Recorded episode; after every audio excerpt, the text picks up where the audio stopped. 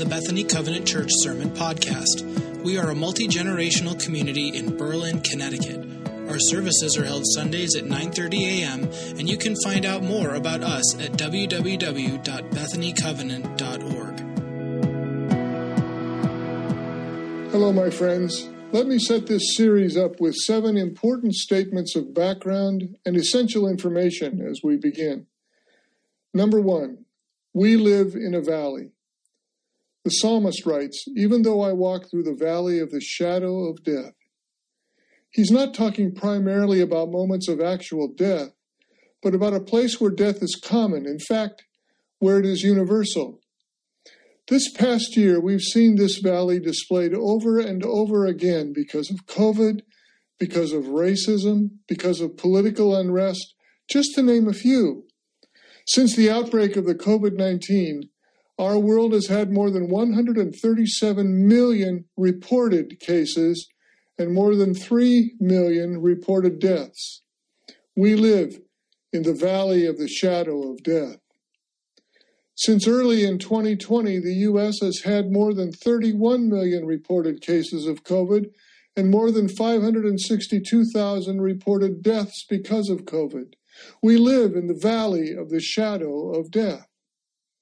Since early in 2020, the state of Connecticut has had more than 325,000 reported cases and more than 6,000 reported deaths because of COVID. We live in the valley of the shadow of death. And listen to this. In the first three months of 2021, there have been in the United States 126 mass shootings with 148 people killed and 481 people injured for a total of 629 total victims, some including the shooter. We live in the valley of the shadow of death. How do we cope in this valley? This worship and preaching series will address not only coping, but living in this valley and living in peace in this valley. Peace with God, peace with ourselves, and peace with others. A second important thing to note as we begin, and that will give you be giving you the background to the 12 steps. In December of 1934, William Griffith Wilson was hospitalized for excessive drinking.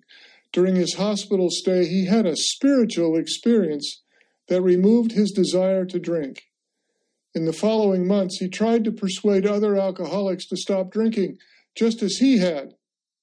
Wilson found his first convert in Dr. Robert Smith, who was willing to follow Wilson's method to find freedom from alcoholism. On June the 10th, 1935, Bill W. and Dr. Bob co founded Alcoholics Anonymous. Four years later, they published the book Alcoholics Anonymous that contains the 12 steps, a spiritually based program of recovery from alcoholism. Throughout this preaching series, I will fill in some of the history and traditions of AA that relate to each specific step. But for now, let it suffice to say that AA was born out of need, and for the past 86 years, it has met the needs of millions of people who struggle with addiction to alcohol. I'll be using the 12 steps as a framework for these sermons coming up. A third important thing for background is the background of Christianity. The Jewish people have been looking for a Savior, a Messiah, since the earliest days of their existence, and certainly since the days of their great king, King David. Jesus was born about a thousand years after King David and proclaimed that he was the promised one, the Son of God who had come to save people from their sins. His earliest disciples believed him to be what he claimed, and they surrendered their lives to him. Ever since then, there have been people who have accepted both Jesus and his message and have become part of his church. Here at Bethany, we are convinced that Jesus is the Son of God, that Jesus died to pay for our sin, that when surrendered to, Jesus enters our life by the Holy Spirit and transforms our attitude and our actions to live life God's way that Jesus desires that we partner with him in both telling the good news about himself and living the good news by loving and caring for other people. It is our belief that Christianity is much more than a religion. It is a personal and corporate relationship with God through his Son, Jesus Christ. And what Jesus wants is for us to become good news people. A fourth background of importance a little knowledge is dangerous. Listen to this. An eight year old boy came home after school with a big question for his parents. Sitting together at the dinner table, he finally asks them, Where did I come from? His mom and dad look at each other in parent sign language. You know it. Each motioning that the other should really respond to the question. Finally, the dad speaks. He tells his son all about the love between a man and a woman who marry each other. How they, well, you know. As the father is talking about his son's birth and all the appropriate details, this young boy's eyes get wider and wider, and his mouth drops open more and more. Finally, the father finishes his answer and says to his son, So, do you understand where you come from now? And his son responds, I think so. Then the father asks, Why did you want to know? And his son answers, Well, you, you know Jimmy. He rides a school bus with me every day. Anyway, we were talking, and he told me that he was from Chicago. So I just wondered where I was from. Oh. Both parents thought they knew why the question was being asked. They had formed an opinion and a response before they had all the information. If you attend every Sunday, online or in person, what I will be preaching from in this series, you will only have a little knowledge about the 12 step program and the God given truth on which this recovery program is based. Trust me, it will only be a little knowledge. Most likely, it will be a little knowledge more than you have now.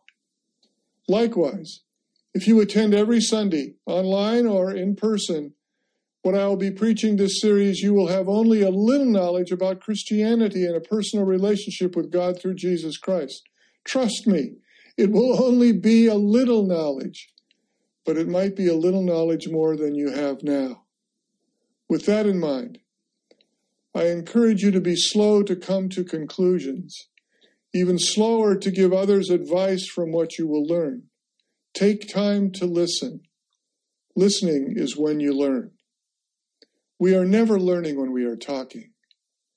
We have a chance to learn when we listen. And each person has a story to tell if we will just listen to them.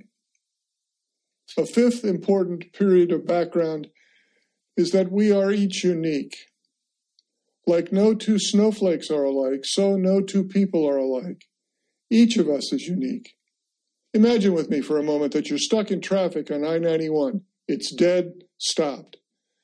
As you look around at the people in the other cars, you wonder what they're thinking, what their life is about, what matters to them. Certainly, they're in the same predicament with you, stuck on I 91. So it might appear that each of you is in the same condition, but nothing could be further from the truth. Each person got on I 91 at a different place, and they will get off at different places. Some are driving, some are riding, some are talking, some are listening, some are sleeping. Each person is thinking different thoughts, seeing the same sights in different ways, having unique conversations, listening to different stations, iPods, or MP3s. So it is with people who are in a recovery program.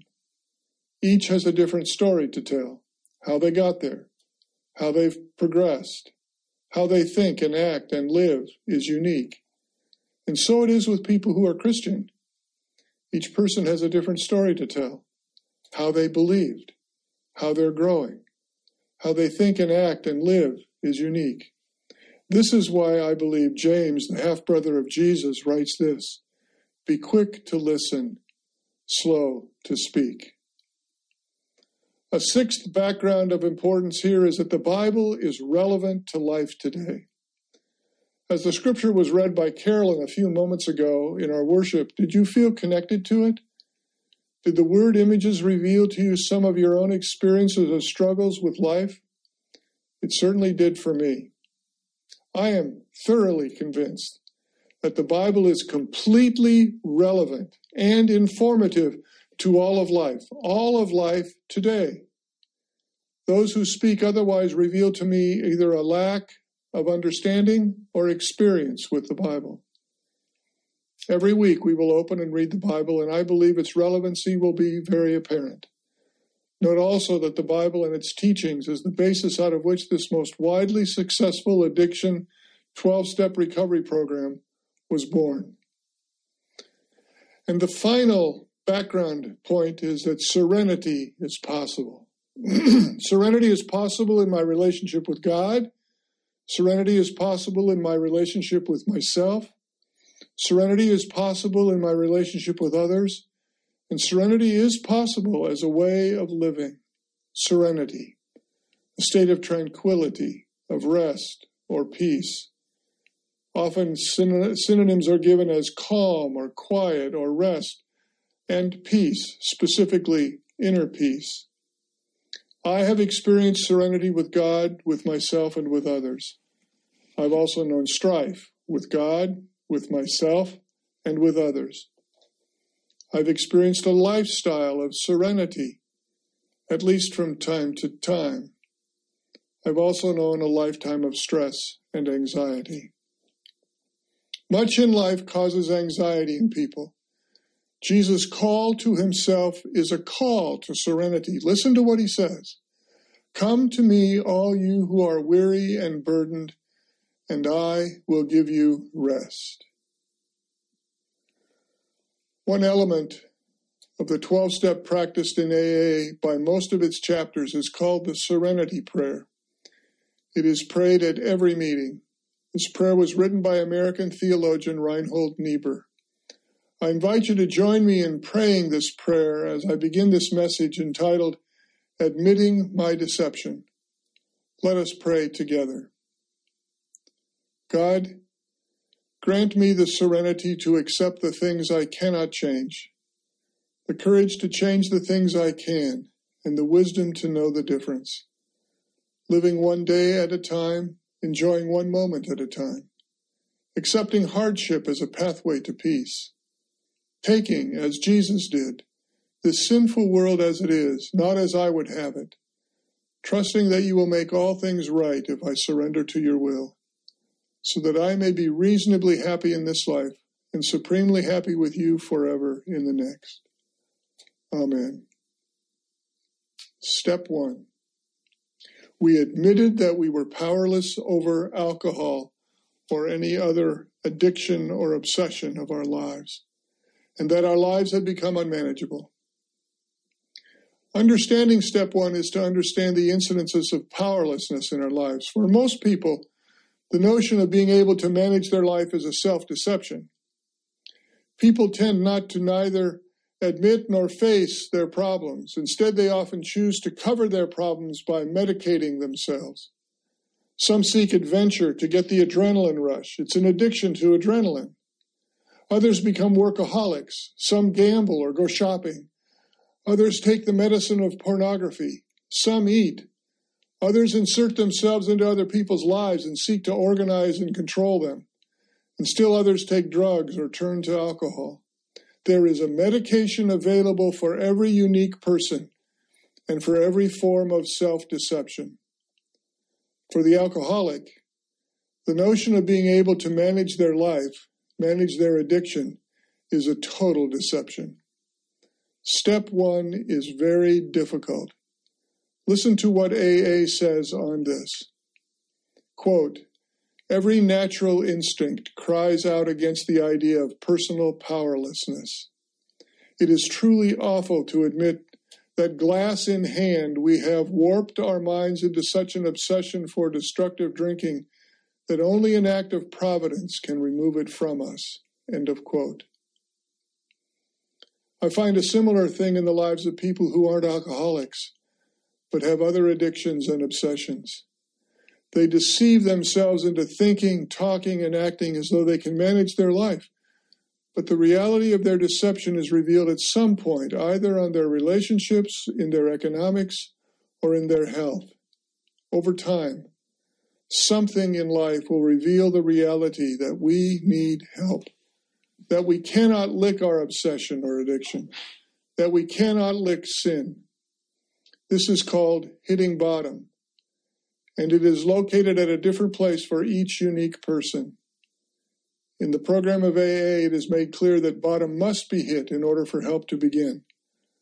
Listen to how this is stated by AA in their books. Quote, only through utter defeat are we able to take our first steps towards liberation and strength. Our admissions of personal powerlessness finally turn out to be firm bedrock upon which happy and purposeful lives may be built. So, how do I work step one? Well, first, we need to recognize that step one is putting on the brakes. You can't go up until you stop going down. Stopping the down is hitting the bottom. But step number one is also an admission. I can't do my life this way anymore. I can't juggle. I can't control. I can't manage my life, my environment, my family, my work, my faith, my children, my parents, and certainly not my addiction, my obsession, my sin.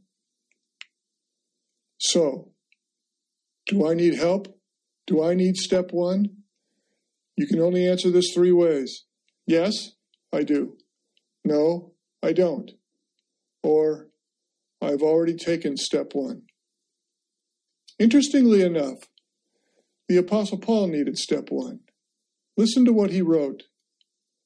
I decided one way and then I act another, doing things I absolutely despise.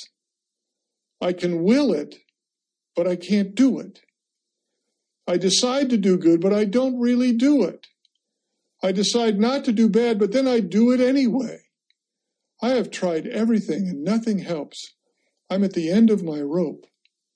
My friend, these are the signs of an unmanageable life. Paul admitted powerlessness. He admitted he needed help.